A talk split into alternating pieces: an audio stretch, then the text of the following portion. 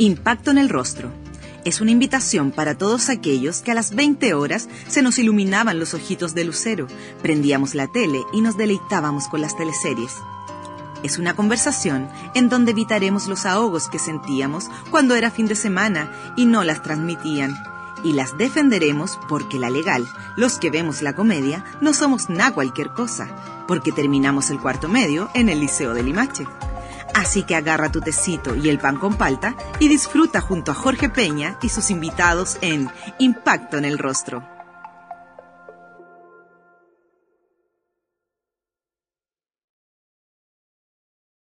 Sabemos que hay muchas personas que disfrutan de las conversaciones que hemos tenido con grandes actores, actrices, guionistas y directores. En definitiva, todas las personas que han hecho posible nuestras queridas teleseries. Hoy estamos con una gran invitada, protagonista de grandes teleseries de Canal 13 en los años 80, reconocida por su trayectoria artística en teatro además. El año 2003 anunció su retiro de la actuación para transformarse en una guía espiritual del sistema ICHA. Estamos hablando de Yael Unger. Yael, ¿cómo estás? Estoy muy bien, muchas gracias. En estos momentos en Uruguay, en nuestro centro internacional, el centro ICHA, eh, muy bien, muy, muy bien. Gracias por, eh, por invitarme a participar de estas conversaciones. Gracias a ti por aceptar la invitación. Y antes de, conversar de las teleseries, me gustaría preguntarte eh, cómo has vivido la cuarentena y cómo el sistema ICHA te ha ayudado a enfrentar este confinamiento. Bueno, el sistema nos ha ayudado en general, a mí, a todos los otros maestros y, y a los miles de personas que practican nos ha ayudado enormemente, primero a anclarnos en el momento presente, ¿sabes? Sin eh, empezar a preocuparnos de lo que puede suceder, porque en realidad no sabemos lo que puede suceder, y eso nos quedó bastante claro, que no sabemos lo que puede suceder, ¿no es cierto? Entonces, en lugar de preocuparnos y todo, más bien es una oportunidad para una mirada interna, para ir a, nuestro interior, ¿no es cierto? Y, em, eh, y con tiempo además, con tiempo ahora para justamente hacer ese, ese ejercicio de introspección y que, es propio del, del sistema Isha, ¿no? Lo que nosotros llamamos unificación, que es la práctica, que es muy parecida a una meditación pero entonces eh, tanto nosotros los maestros que estamos acá, vivimos en comunidad aquí junto con ella, como los, estudiantes, llamamos estudiantes a los que ya practican, ¿no? A los que han tomado el seminario. Eh, todos eh, ha sido una herramienta maravillosa y esto ha incidido también en sus familias, ¿no? Porque como te digo, en lugar de entrar en pánico, en lugar de de angustiarnos, simplemente eh, esta herramienta te permite anclarte en el momento presente. Y en estos momentos en realidad no está pasando nada, no está pasando nada, ¿no?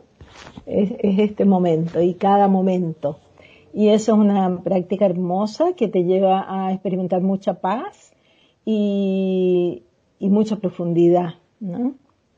Entonces, todo esto ha sido un periodo muy especial, como para todo el mundo, pero en realidad una oportunidad, una oportunidad para, eh, sí, para conocernos más, para hacer crecer ese amor dentro de nosotros, eso.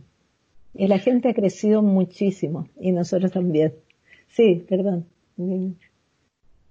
Entonces, eh, hacemos una invitación a las personas que nos están escuchando en este podcast para que aproveche esta situación y para plantearse quizás eh, los objetivos de vida de cada uno, ¿no es cierto? Es un buen momento para ir, para eh, cuestionarse tantas cosas, Yael. Em, cuéntame, mira, tengo una información, hay un seminario online del sistema ICHA el 4 y 5 de julio vía online. Cuéntame un poco más de esta actividad fue tan, tan eh, lindo eh, estos dos retiros que se hicieron online que después incluso eh, hicimos otro, otro mini retiro de tres días y han sido pero maravillosos. de verdad la gente lo ha disfrutado, mucha gente ha aprendido en esos, en esos eventos.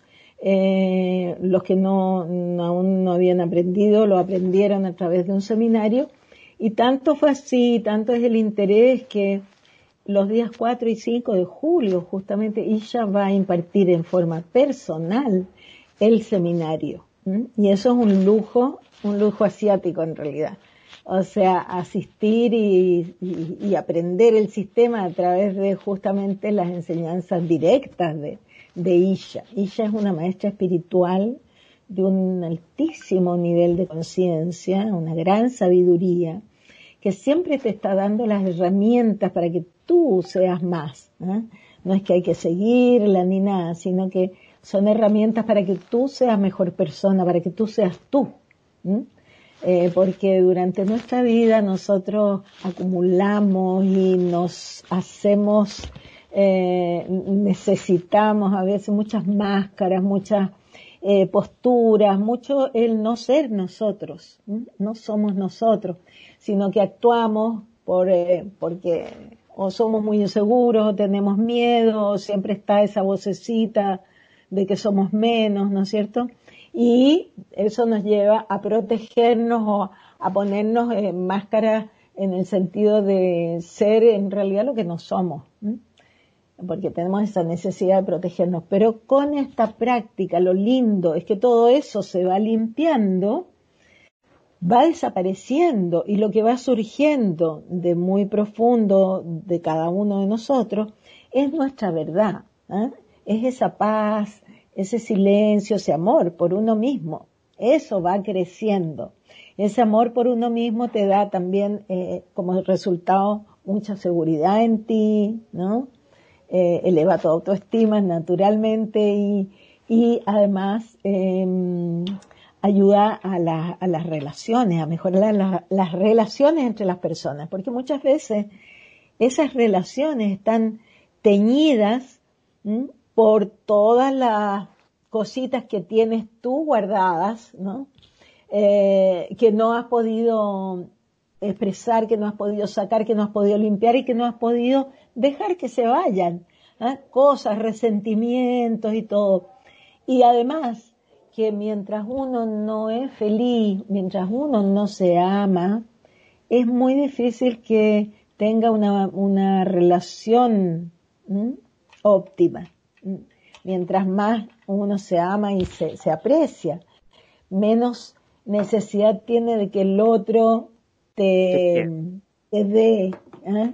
Esa apreciación, sino que te la das tú mismo y eso también puedes ahí darle al otro. El seminario que, que va a impartir ella es, em, es como te digo, va a ser una joya justamente porque ella lo va a estar impartiendo y ahí la gente eh, puede aprender y se pueden inscribir a través de, voy a dar mi propio WhatsApp, ¿sí? Que es el más 56977641745.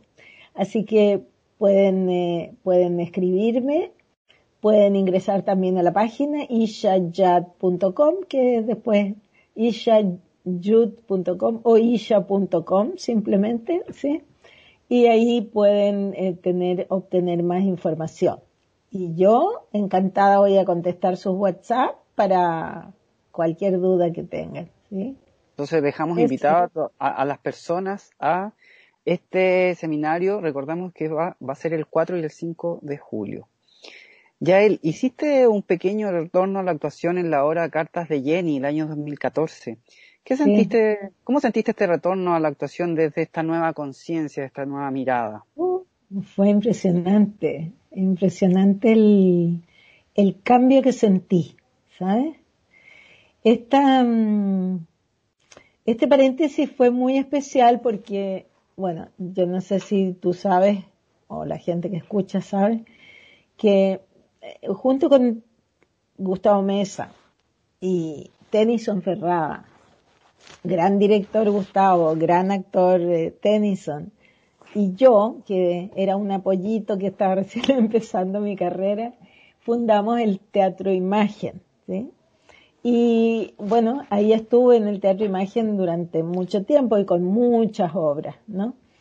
Em, hicimos giras y todo, y con esta obra, Cartas de Jenny, de Gustavo, eh, que en realidad fue una creación colectiva y, que finalmente él, eh, o sea, hizo el texto definitivo, ¿no? Como resultado de esa creación. fue un trabajo muy hermoso. Nosotros hicimos muchas giras por el mundo, estuvimos en cinco festivales internacionales de teatro. Eh, durante dos años estuvimos viajando y viajando.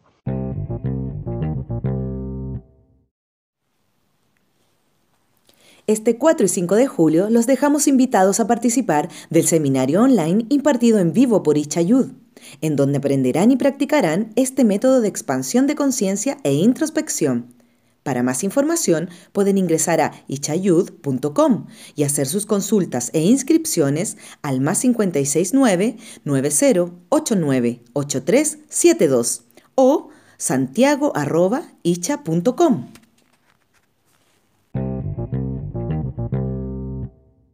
Y eh, el año, ¿qué año fue? En que, 2014. 2014. Se cumplían justamente 40 años del Teatro Imagen. Y Gustavo Mesa, que es el director de la compañía, quiso celebrarlo con eh, remontajes de obras muy emblemáticas del, de la compañía, ¿no? Entre ellas, por supuesto, Cartas de Jenny, y quería hacerlo con el elenco original. Entonces habló conmigo y me preguntó si yo estaría dispuesta a hacer una temporada. Yo al principio le dije que, que no, que yo ya estaba en otra, ¿no? Pero después me di cuenta que como que dentro de mis actividades todo calzaba. ¿eh? Tenía tiempo para los ensayos, tenía tiempo para hacer una pequeña temporada de tres semanas creo que fue. Y, y entonces, bueno, le planteé a ella, le dije, mira, se está dando esto, eh, ¿qué te parece? Y me dice, sí, claro, hazlo, por supuesto. Entonces, bueno, tuve este, este como paréntesis. Fue muy lindo, te cuento, porque mm, yo pude ver el cambio que yo había tenido, lo pude ver en forma, o sea, tan palpable en aquello que, que yo había hecho toda mi vida y que, y que, y que, y que era lo que más amaba yo, ¿no? Me, me, encanta todavía actuar y todo, pero el, la diferencia fue enorme porque yo me sentía mucho más presente, mucho más profunda, con mucho más comunicación con mis compañeros, ¿me entiendes? Muy presente sobre todo, muy presente y, muy, y profunda. Es como que cada palabra que decía, cada cosa tenía mayor profundidad. Así que fue, fue una experiencia muy, muy linda para mí, muy, muy linda. Y en lo técnico, Yael, eh, después de haber estado alejada tanto tiempo de la actuación, ¿Qué fue lo más, lo más difícil? Quizás la memorización del texto. Por suerte tengo una excelente memoria hasta el día de hoy. Siempre la tuve. Em, no, lo que más me costó, me acuerdo, fue empezar. ¿Entiendes? Hacía tanto tiempo que no actuaba que me costó como, como, sí, fue como fuerte, ¿me entiendes? El primer ensayo, ponte tú. El primer ensayo fue, ay, como, como vertiginoso, como que me dio vértigo, ¿me entiendes? Pero lo demás, nada. O sea. Lo disfrutaste. Y lo disfruté y con los mismos, con el mismo elenco. El mismo elenco que lo habíamos estrenado, entonces fue muy lindo eso. No, no que lo habíamos estrenado, pero sí que lo habíamos, que habíamos hecho muchísimas funciones y habíamos estado por el mundo. Como te digo, estuvimos en España, en Colombia dos veces, en Venezuela, en Estados Unidos, en eh, Brasil, em, en, España, en, eh, sí, en todos esos lugares, eh, dando esa obra. Entonces, fue, fue bien especial y muy, muy emotiva, ¿no? Muy, muy emocionante encontrarme con mis compañeros y muy lindo. Yael, vamos a hablar un poco de teleseries. Eh, yo creo que eh, te deben haber preguntado mil veces sobre la madrastra, ¿cierto? Sí, 1500. 1500. Eh, pero mira, gracias a su personaje la madrastra, Gloria Muchmayer, recordó que los televidentes se tomaron de forma tan verídica la teleserie donde interpretaba a una asesina que tuvo que tomar algunos resguardos para no sentirse acosada por el público. ¿Recuerdas alguna situación parecida? En mi caso no, no, no es que fuera acosada por, por mala, sino que al contrario, era como que, o sea, la gente como que eh, o sea, era, era impresionante, fue impresionante. la primera cosa, por ejemplo, fue como en el capítulo 40, como esto fue creciendo a medida que grababa, a medida que se lanzaba al aire, ¿no? Empezaron a salir los capítulos y nosotros igual estábamos grabando todavía. Y esto empezó como a crecer, esta ola de, de, tanta gente que está, la estaba viendo, ¿no? Entonces, eh, la revista Vea, en esa época, dijo, vamos a hacer una, mm, un experimento. Entonces, Walter Clige y yo ¿eh? nos dejaron ahí en el Paseo Humada, ellos estaban por ahí, ¿eh? sacando fotos y todo. Nos dejaron en el Paseo Humada y nos dijeron, caminen a ver qué pasa, qué pasa con el público. Entonces nosotros caminando por el Paseo Humada, en esa época, o sea, piensa que esto es hace casi 40 años atrás, ¿no? Un año 81. En el año 81, claro. Eh, sí, casi 40 años atrás, 39 años atrás. Eh, entonces empezamos a caminar y empezamos a caminar y de repente empezó la gente a rodearnos y a rodearnos y ahí a mí me dio una cuestión como que de verdad era mucha gente, mucha gente agolpada, así como, o sea, eh, casi insoportable. ¿eh? Pero ese fue como el primer, eh, la primera cosa verídica que donde nos dimos cuenta que de verdad, o sea, donde estuviéramos íbamos a ser reconocidos y todo. Ponte tuyo iba a comer a algún restaurante y no podía, ¿me entiendes? Porque se agolpaba, qué sé yo, pidiendo autógrafo y todo lo demás.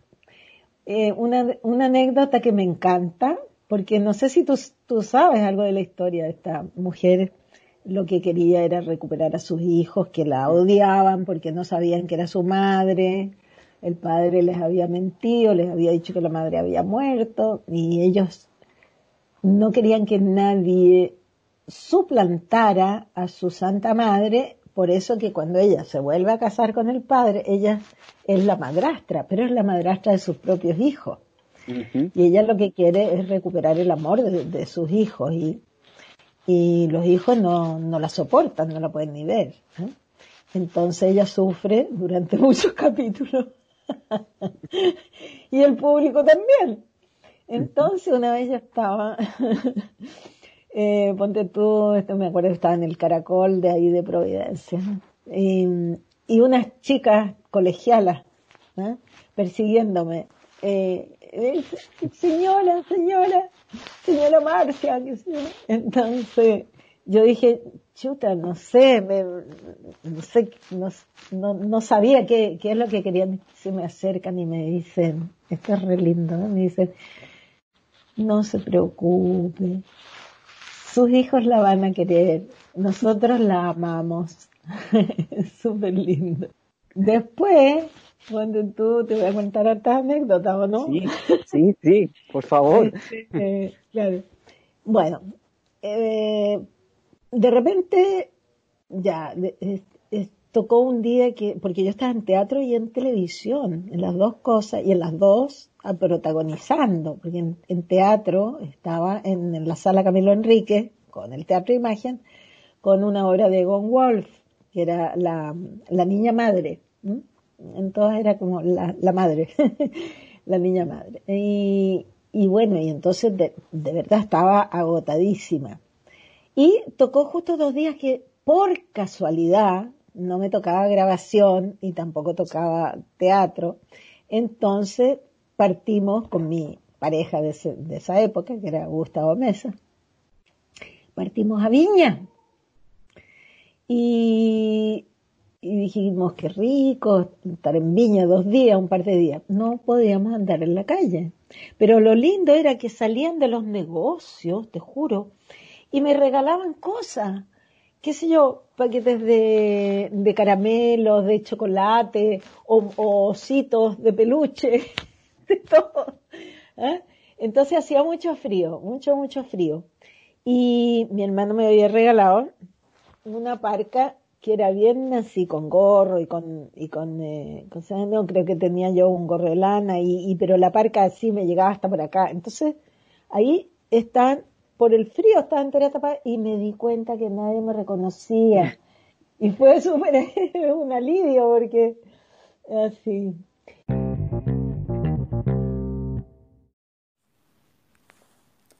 Cronosalud es una empresa dedicada al cuidado de los adultos mayores Entregamos a domicilio insumos y materiales clínicos, incontinencia, ortopedia para personas mayores, arriendo de catres y sillas de ruedas.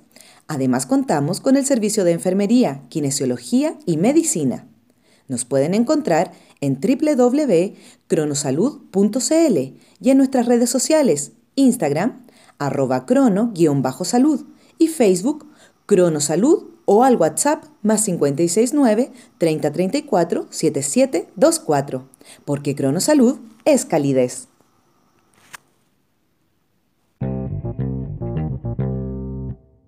Y después, así yo no podía salir, no podía andar en, metro, nada. Pero era, era mucho cariño de la gente y ese cariño te quería, quería compartir y siempre lo digo, hasta el día de hoy lo siento de la gente. Y la gente, no sé, quedó esta cosa grabada en alguna parte del subconsciente de Chile.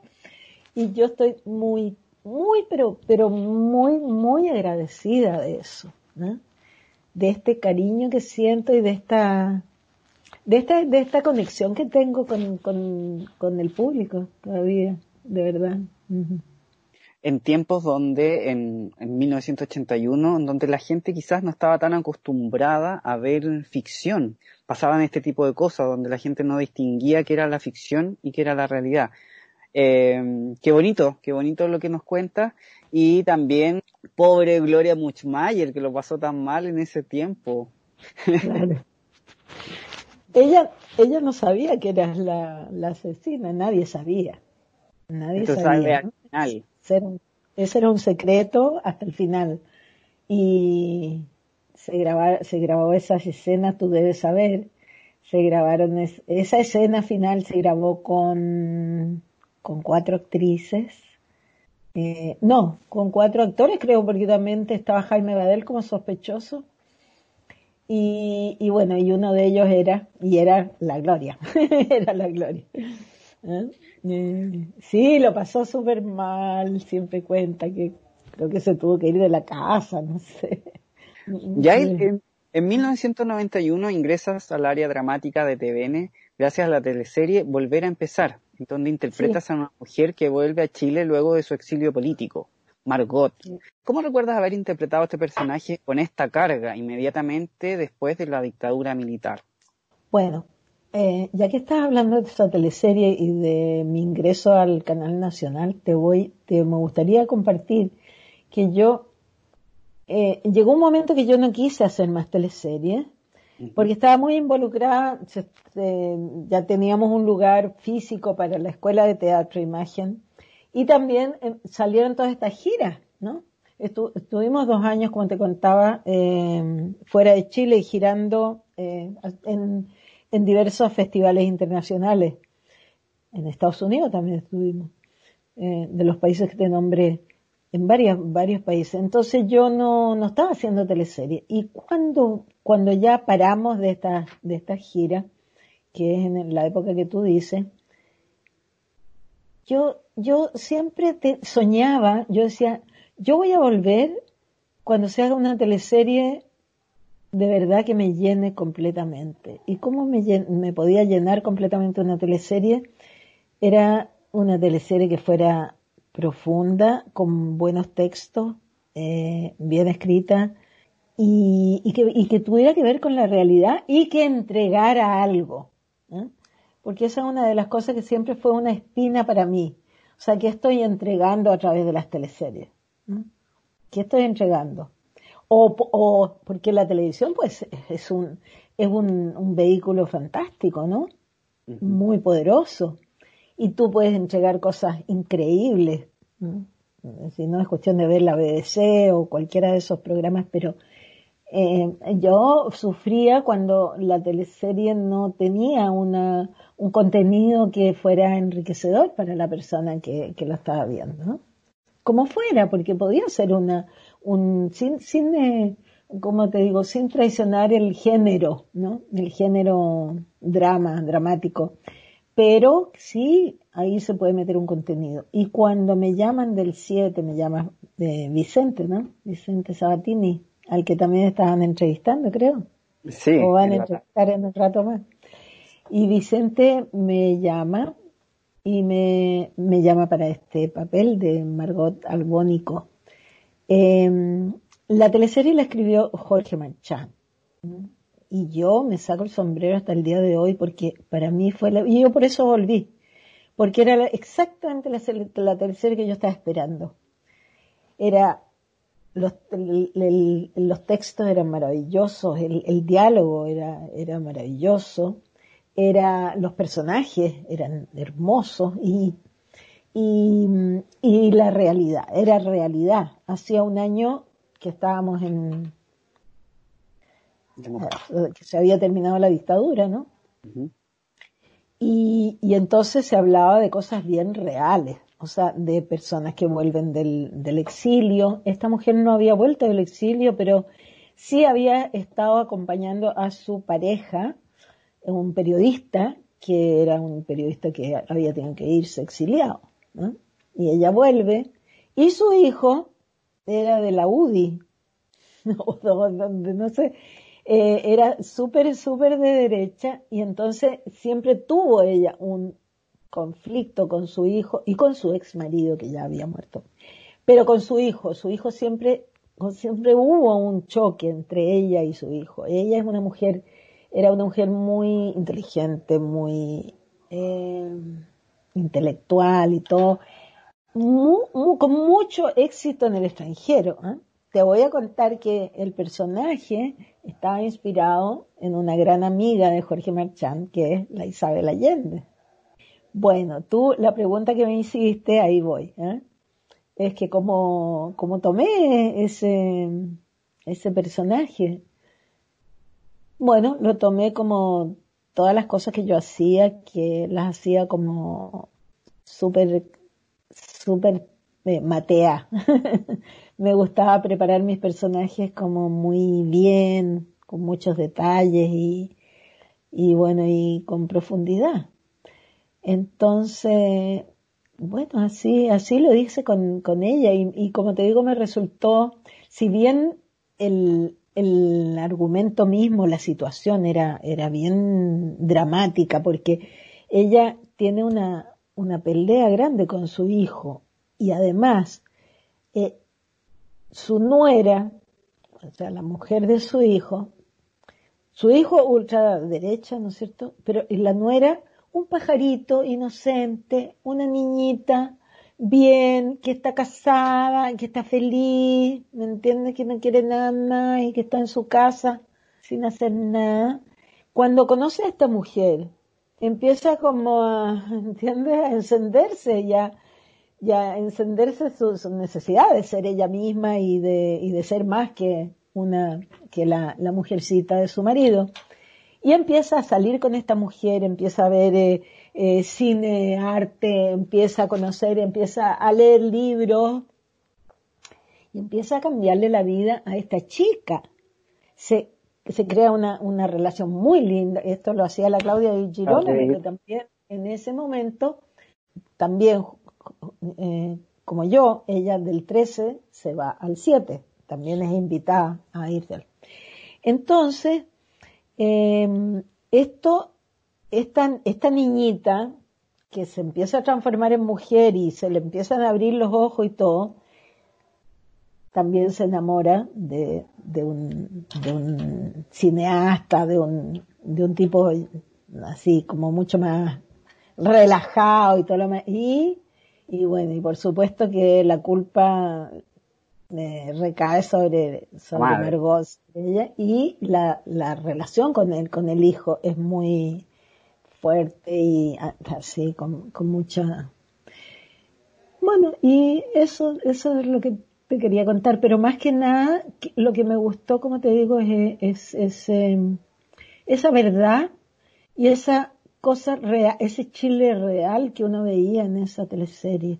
Esa teleserie la vio muy poca gente, te voy a decir, poca gente, pero la gente que la vio, todos dicen que fue una teleserie impresionantemente buena, buena. ¿Tú crees que la vio poca gente por lo mismo, por, porque estaba muy cercano quizás a la dictadura, porque había mucho dolor, quizás fue eh, una forma de evadir, quizás?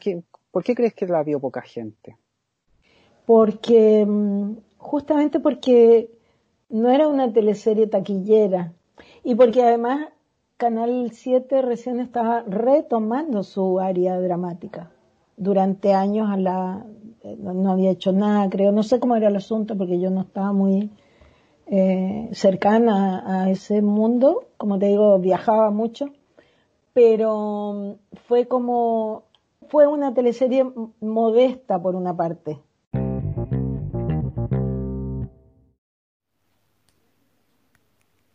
¿Por qué estar incómoda o disconforme en algún área de tu vida si puedes estar bien y contenta? Si quieres una sesión de coaching donde logres ver lo que te limita y obstaculiza para estar en paz, visita la página web coachingconsciente.cl o el Instagram arroba coachingconsciente.cl. Y la creadora y coach de vida, Bárbara Lama, seguro tiene una herramienta que entregarte para facilitarte la vida. Anda, visita la página coachingconsciente.cl, un lugar de amor y confianza para ti. en el sentido de despliegue de publicidad y todo, no, lo tenía. ¿Entiendes? Y yo creo que eso, eso más el hecho, eso, eh, y como, pero era, era, ahora me estoy acordando de otras cosas, porque habían otras historias, una chica adolescente que queda embarazada, o sea, varios temas muy interesantes. Y había un tema que te voy a contar que era un, eh, bueno, estaba este el, periodista que había sido exiliado, que después vuelve, pero también había una familia con, gente detenida, desaparecida. Y eso en realidad se cambió. Se cambió por presión de los auspiciadores. Sí que les cortas esta parte, pero es verdad. ¿eh?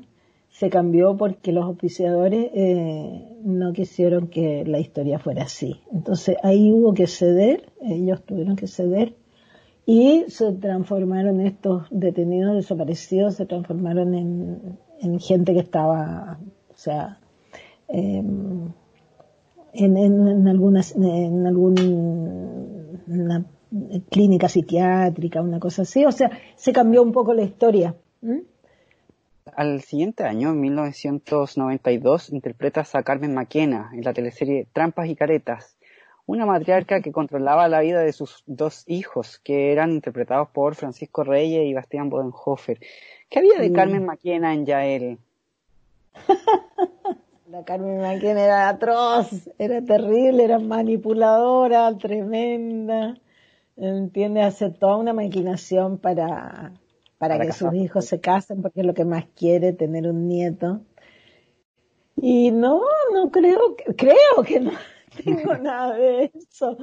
Pero me encantó ese personaje, me gustó mucho hacerlo porque era muy divertido, divertidísimo, divertidísimo. Ella parte, el primer capítulo, ella es una mujer ya mayor y sin ninguna gracia, ¿no? o sea, bien poco sexy. y su marido la dejó y se iba a casar con, para casarse con una, se iba a casar con, con una mujer menor, ¿no? Eduardo Barril era tú. La, vacaresa, ¿eh? sí, Eduardo Barril con la vacaresa. Y entonces ella decide hacerse una cirugía, estirarse entera, Y ya, entonces finaliza creo que el capítulo 1 ¿eh? con ella apareciendo de su limusina, porque tenía una limusina, pero regia, regia, regia, ¿eh? con un cambio increíble y de ahí para adelante. No, era muy divertida, era muy divertida. Y eso también es de Jorge Marchán, creo. Es una adaptación, es un Es una adaptación, sí. Es una adaptación, pero muy divertida. No, no, no. Divertimos mucho con esa teleserie. Un texto bien escrito, entonces recuerda a Trampa y Careta como una teleserie bien escrita. Bien escrita, divertida, gran elenco, gran director y, y linda, linda, muy linda. Ya en 1995 estuviste en el elenco de eh, Estúpido Cupido, esta teleserie de época en donde compartiste roles con Claudia Burr, la recordada Isabel Margarita. Sabes toda mi vida, sí, mira, entonces estaba en volver a empezar, pero después la quien empezó a hacer teleserie, entonces yo estuve entre medio de lo que estamos hablando, rojo y miel, rojo y miel, que andaba a caballo, era dueña de una, de un, de un fondo. Y justo ahí fue estúpido Cupido Sí, ahora me acuerdo. y Estúpido Cupido también era muy divertida, divertidísima. Y con la Claudia Burr lo pasamos fantástico. Porque en realidad estos dos personajes eran, eh, no eran muy, eran medio anecdóticos, así salían de repente, pero como que fue tan buena la dupla de nosotros dos Creo que fue eso, ¿no? Y porque todas nuestras escenas eh, así como que se potenciaron y al final y como que crecieron los dos personajes, ¿no? Eso es lo que te quiero contar. Y fue lindo, lindo trabajo, y, o sea, maravilloso, ¿no? La época, todo. ¿El, pueblo dónde lo construyeron? ¿En, en, en Locañas, en la, en la Florida? ¿Sí? En Locañas, sí, un pueblito. Gran, producción en Estúpido Gran producción. ¿Te acuerdas los autos y los vestidos, el maquillaje. la música. Muy lindo. El elenco de, primer nivel. Del elenco. Increíble.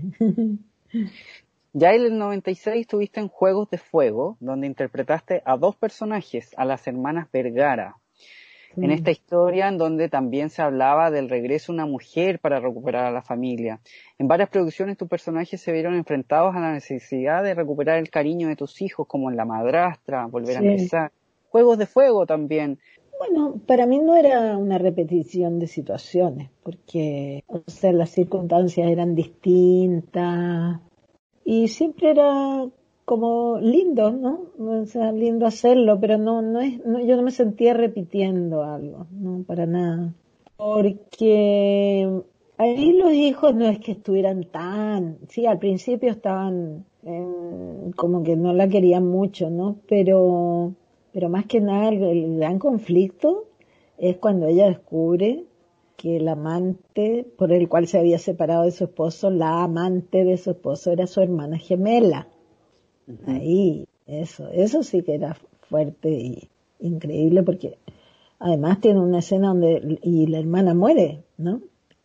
La hermana muere, pero todo el mundo cree que la que muere es ella.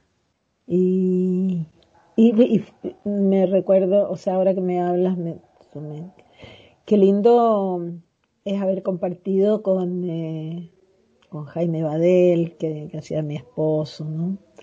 Con, eh, con Bastián, que era el escultor. Viviana Rodríguez. La Vivi, que era mi, mi hija.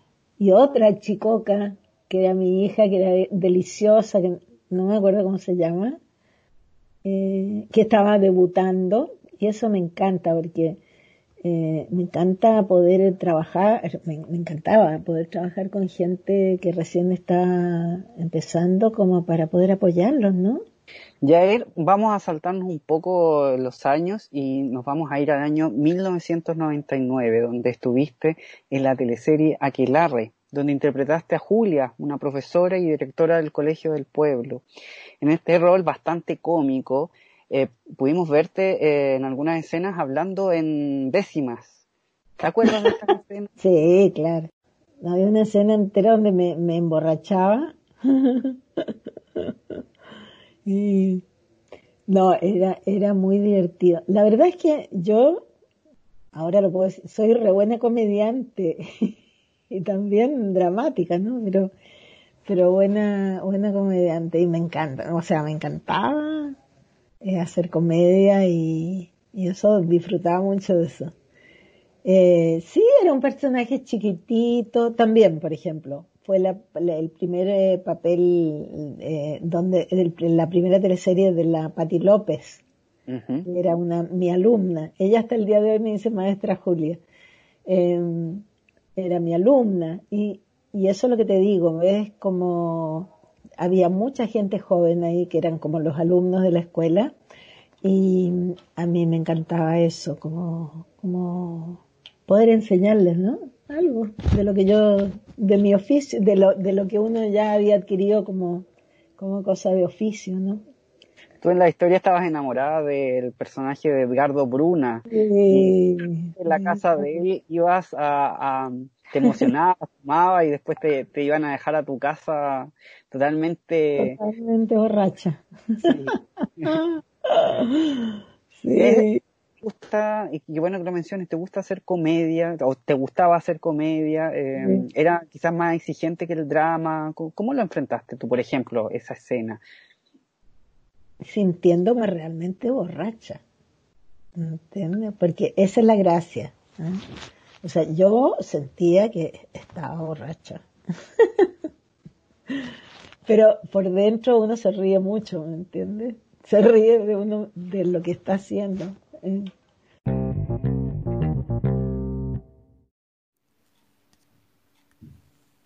Siam Thai, lo mejor de la comida Thai, llega hasta tu casa en dos formatos. Puedes pedir delivery normal de viernes a domingo o vivir la experiencia Siam Thai a través de sus cajas y cocinar tus platos favoritos en casa.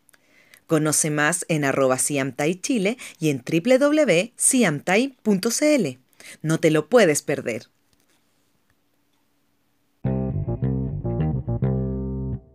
ahora que yo te estoy hablando de las teleseries que te digo lo bien que lo pasaba, tú sabes, y lo, lindo que era, te cuento que yo tenía tantos como juicios y, juicios conmigo. ¿eh?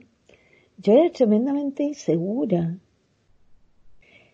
Yo nunca pensaba que lo estaba haciendo bien. Cuando estaba en la madrastra yo pensaba que era la peor del elenco.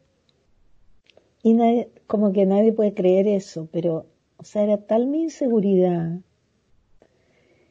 que yo no, como que no podía disfrutar. Y eso es lo que cambió cuando me subí al escenario con cartas de Jenny, a pesar de que era una obra que ya había dado, pero eso es lo que yo sentí. Esa seguridad estaba ahí, instalada. Y no solo eso, últimamente, como están dando algunas teleseries en, eh, en YouTube, ¿no? Y, y también en Instagram vi volver a empezar de repente unas cosas. Y veo las mismas escenas que yo, porque yo te juro que no me podía ni, no me podía ver cuando las mostraban las escenas en, la en así. Yo no me podía, no me podía ver, encontrar que estaba pésimo, pésimo, que lo hacía pésimo. Y era una tristeza muy grande, porque, ¿cómo? Lo que más me gustaba hacer, yo no lo podía disfrutar por esta inseguridad. Y eso cambió, ¿entiendes? Y ahora veo las escenas, las mismas escenas que yo decía que mal estoy, y yo digo, te juro que digo, chuta, qué buena actriz, ¿entendí? Porque es cierto, pero yo no lo podía ver. Y esa es una de las cosas que con el sistema ISHA nosotros eh, eh, sucede, sucede con la práctica, y es que tú cuando estás con todo ese estrés acumulado, con todas esas, como le llamamos surcos, con, con esas creencias de que no los estás haciendo bien, de que no eres suficientemente talentosa, de todo eso, tú ves todo a través de, de eso, de ese estrés. No tienes una percepción clara de lo que está pasando afuera. Y eso era lo que me pasaba. Entonces, con la práctica, esto se limpia, ¿entiendes? Esto se limpia y tú puedes ver la realidad y puedes ver la belleza y todo, pero mientras tanto no. Entonces, una de las cosas que me llevó a dedicarme a ser maestra Isha fue justamente esa gran inseguridad que yo tenía y esa falta de amor a mí misma. Cuando tú te ves, eh, ¿qué dice tu juez interno? No, por eso te digo, me encuentro súper. Me encuentro excelente. ah, y algunas escenas que digo, ah, aquí podría haber estado mejor y todo, pero no tengo ese juicio que tenía antes de que ni siquiera me podía ver porque me encontraba que lo hacía horriblemente mal. y no, ahora no, las mismas escenas, como te digo, que yo juzgaba tanto, ahora las miro y digo, coño, o sea, qué buena actriz. Qué profunda, qué... ¿Ah? Tremenda actriz. Ya él, el año 2000, eh, te trasladas, o sea, el elenco de María Eugenia Rancoret se traslada a Caleta Tumbes, en la octava región, con la teleserie Santo Ladrón, en donde interpretaste a Regina Smith, una mujer que escondía el asesinato de su marido. Bueno, yo creo que lo que le pasaba a, a la Regina esa era que le fallaba un tornillo. Evidentemente le fallaba un tornillo. Lo que pasa es que a mí esa teleserie, esa sí que no la disfruté, porque yo encontraba que el personaje no estaba bien delineado. A lo mejor era yo la que no había sabido cómo, cómo tomarlo, pero yo sentía que estaba, que tenía contradicciones y todo, que solo al final como que tenía una línea clara cuando se descubre que ella es la, la asesina, pero que al principio eh, no, no sé, no, no me sentía gusto con esa teleserie. ¿no? no me sentía gusto. Además que ya hace rato que estaba diciendo que quería dejar. ¿no?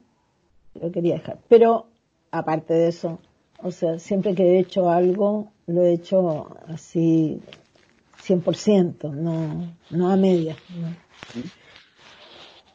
Pero mm, no sé cómo lo haría ahora. Más, eh, más compasiva tal vez. ¿Entiendes? Porque siempre que una persona tiene algo así, bueno, esto, esto yo creo que era patológico, o sea, ella era, era patológica, pero ahí es donde yo sentía que, que el personaje no, no, no, estaba bien, bien delineado porque no había nada que mostrara lo enferma que estaba hasta el final, ¿entiendes? Es el inicio de, de, de tus ganas de, de, parar y retirarte. Ya hacía tres teleseries que yo decía, me estaban pasando varias cosas, me estaba enfermando, yo sabía que quería dejar, que quería dejar la televisión, todavía no conocía a ella ni nada, pero sí andaba en una búsqueda, Quería vivir más, eh, menos estresada, más en paz. Entonces cuando dejé, después de justamente esta teleserie, me dediqué a hacer Reiki. Me ganaba la vida haciendo Reiki. Pero, y seguía buscando, seguía en mi búsqueda pero mm, ya hacía eh, como tres teleseries que, que o, sea, que ya yo ya sabía que quería, que, no quería hacer más, que no lo quería hacer más. Porque yo, yo siento que yo, yo me había abandonado tanto, ¿sí? Siempre complaciendo, complaciendo a, a mi pareja, como, o sea, eh, siempre eh, esa misma inseguridad era con mi pareja, ¿no? Nunca estaba segura de que, siempre estaba pensando que me iba a dejar, que iba a aparecer otra persona, entonces era mucho la inseguridad, mucho, y eso te trae, te, te trae una gran tristeza en el fondo, pero uno no es consciente de todo esto. Pero sí, yo lo único que sentía era esta fuerza que me llamaba a ir más adentro y a estar, y yo lo, lo único que quería, lo único que deseaba era estar adentro conmigo, estar sola conmigo, estar, o sea, ir más adentro. Claro que esto coincidió con eh, todo este periodo desde volver a empezar, que, fue mi separación. Ahí me separé de Gustavo. Y, coincidió con, con, con, la menopausia, ¿sabes? Yo tenía 50 años. Yo siempre quise que la menopausia fuera un, portal de, sabiduría, de crecimiento, de algo más, ¿eh? como mujer. Porque yo además era una luchadora ecologista. ¿eh? eh, estaba en Greenpeace, era la presidenta del directorio de Greenpeace y luchaba por, por el planeta, para que no depredaran el planeta y todo lo demás. Y de repente me di cuenta que en realidad no había nada que arreglar afuera, que lo que había que arreglar era cada uno, se tenía que arreglar a sí mismo. Yo sí, lo tenía todo, lo tenía todo, pero no me tenía a mí, no me tenía a mí no me amaba yo. Y uno no se da cuenta. ¿Tú crees que yo decía, ah, yo voy a tomar este seminario porque no me amo? No, no tenía idea. Pero sí tenía este sentimiento, esta, esta, esta hambre, ¿no? Esta necesidad de llenar este vacío que yo sentía en mi corazón. Y era mi corazón que me estaba diciendo, hey, hey, aquí estoy yo. O sea, me caso alguna vez, ¿entiendes? Y eso es porque siempre vivimos para el afuera y siempre pensamos que lo de afuera es lo que nos va a completar y a dar nuestra y a dar la felicidad que andamos buscando. Y no es afuera, nunca, nunca lo vamos a llenar con algo de afuera, verdaderamente, ¿no? Ya él, para terminar, a pesar eh, que habías tomado la decisión de alejarte de las teleseries. El 2002 tuviste un pequeño rol en el Círculo Montini, pero muy significativo porque interpretaste a una doctora que trataba a un trapecista con VIH. Me pareció importantísimo y fue uno de los motivos por los cuales yo acepté el papel. En realidad fui una actriz invitada porque yo ya había, ya había dejado la, la televisión, pero fue muy, muy increíble porque yo estaba trabajando en, eh, estaba haciendo Reiki, ¿no? Me ganaba la vida haciendo Reiki. Pero de repente dije, ¡ay! ¡Qué rico sería! Porque siempre lo que hacía eran papeles protagónicos y era, o sea, mucho trabajo en la televisión, ¿no? Y estaba bien, bien remunerado, todo. todo. Pero yo decía, qué ganas de, de que sea algo corto. Así fue. Al día siguiente me llamaron. Qué ganas de, que me ofrecieran algo corto pero lindo y que tuviera sentido, donde yo no tuviera que grabar todos los días. Y fueron 20 capítulos. Eh, Vicente me llamó, que dijo que quería que esta doctora fuera, tuviera una calidad humana y qué sé yo, y que había pensado en mí. Y, y eso, entonces eso me encantó, me encantó ese papel y, y me preparé súper bien con, o sea, estuve conversando con médicos, estuve con personas con VIH también conversando, estuve en los hospitales, eh, no, me, me, ¿cómo se llama? Me preparé como siempre me gustaba prepararme para, para los personajes, ¿no?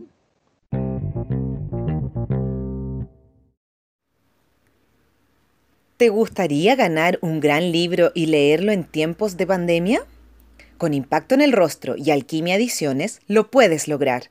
Solo debes seguir ambas cuentas en Instagram y contestar la siguiente pregunta. ¿Cuál es tu teleserie favorita?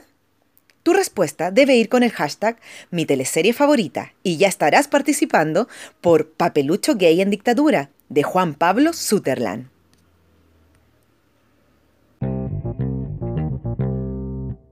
Bueno, en este momento el único mensaje que puedo dar es que hagan lo que hagan, ¿entiendes?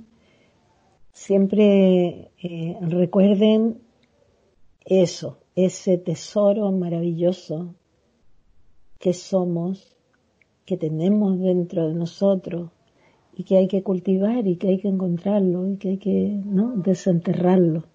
Y ser nosotros mismos de verdad, y disfrutar día a día, minuto a minuto de eso, de la vida, así como todo, como todo en la naturaleza, como los animales hacen, que disfrutan el día entero, los pajaritos cantan, pero nadie está eh, como nosotros, los seres humanos, ¿eh? como eh, dándole vuelta aquí a las preocupaciones, a los miedos. Entonces eso, recuperar eso, recuperar esa maravilla que es con la que nacimos y es la que tenemos que recuperar eso. Eso quería decirle. Impacto en el rostro. Es una invitación para todos aquellos que a las 20 horas se nos iluminaban los ojitos de lucero, prendíamos la tele y nos deleitábamos con las teleseries. Es una conversación en donde evitaremos los ahogos que sentíamos cuando era fin de semana y no las transmitían. Y las defenderemos porque la legal, los que vemos la comedia, no somos nada cualquier cosa, porque terminamos el cuarto medio en el Liceo de Limache. Así que agarra tu tecito y el pan con palta y disfruta junto a Jorge Peña y sus invitados en Impacto en el Rostro.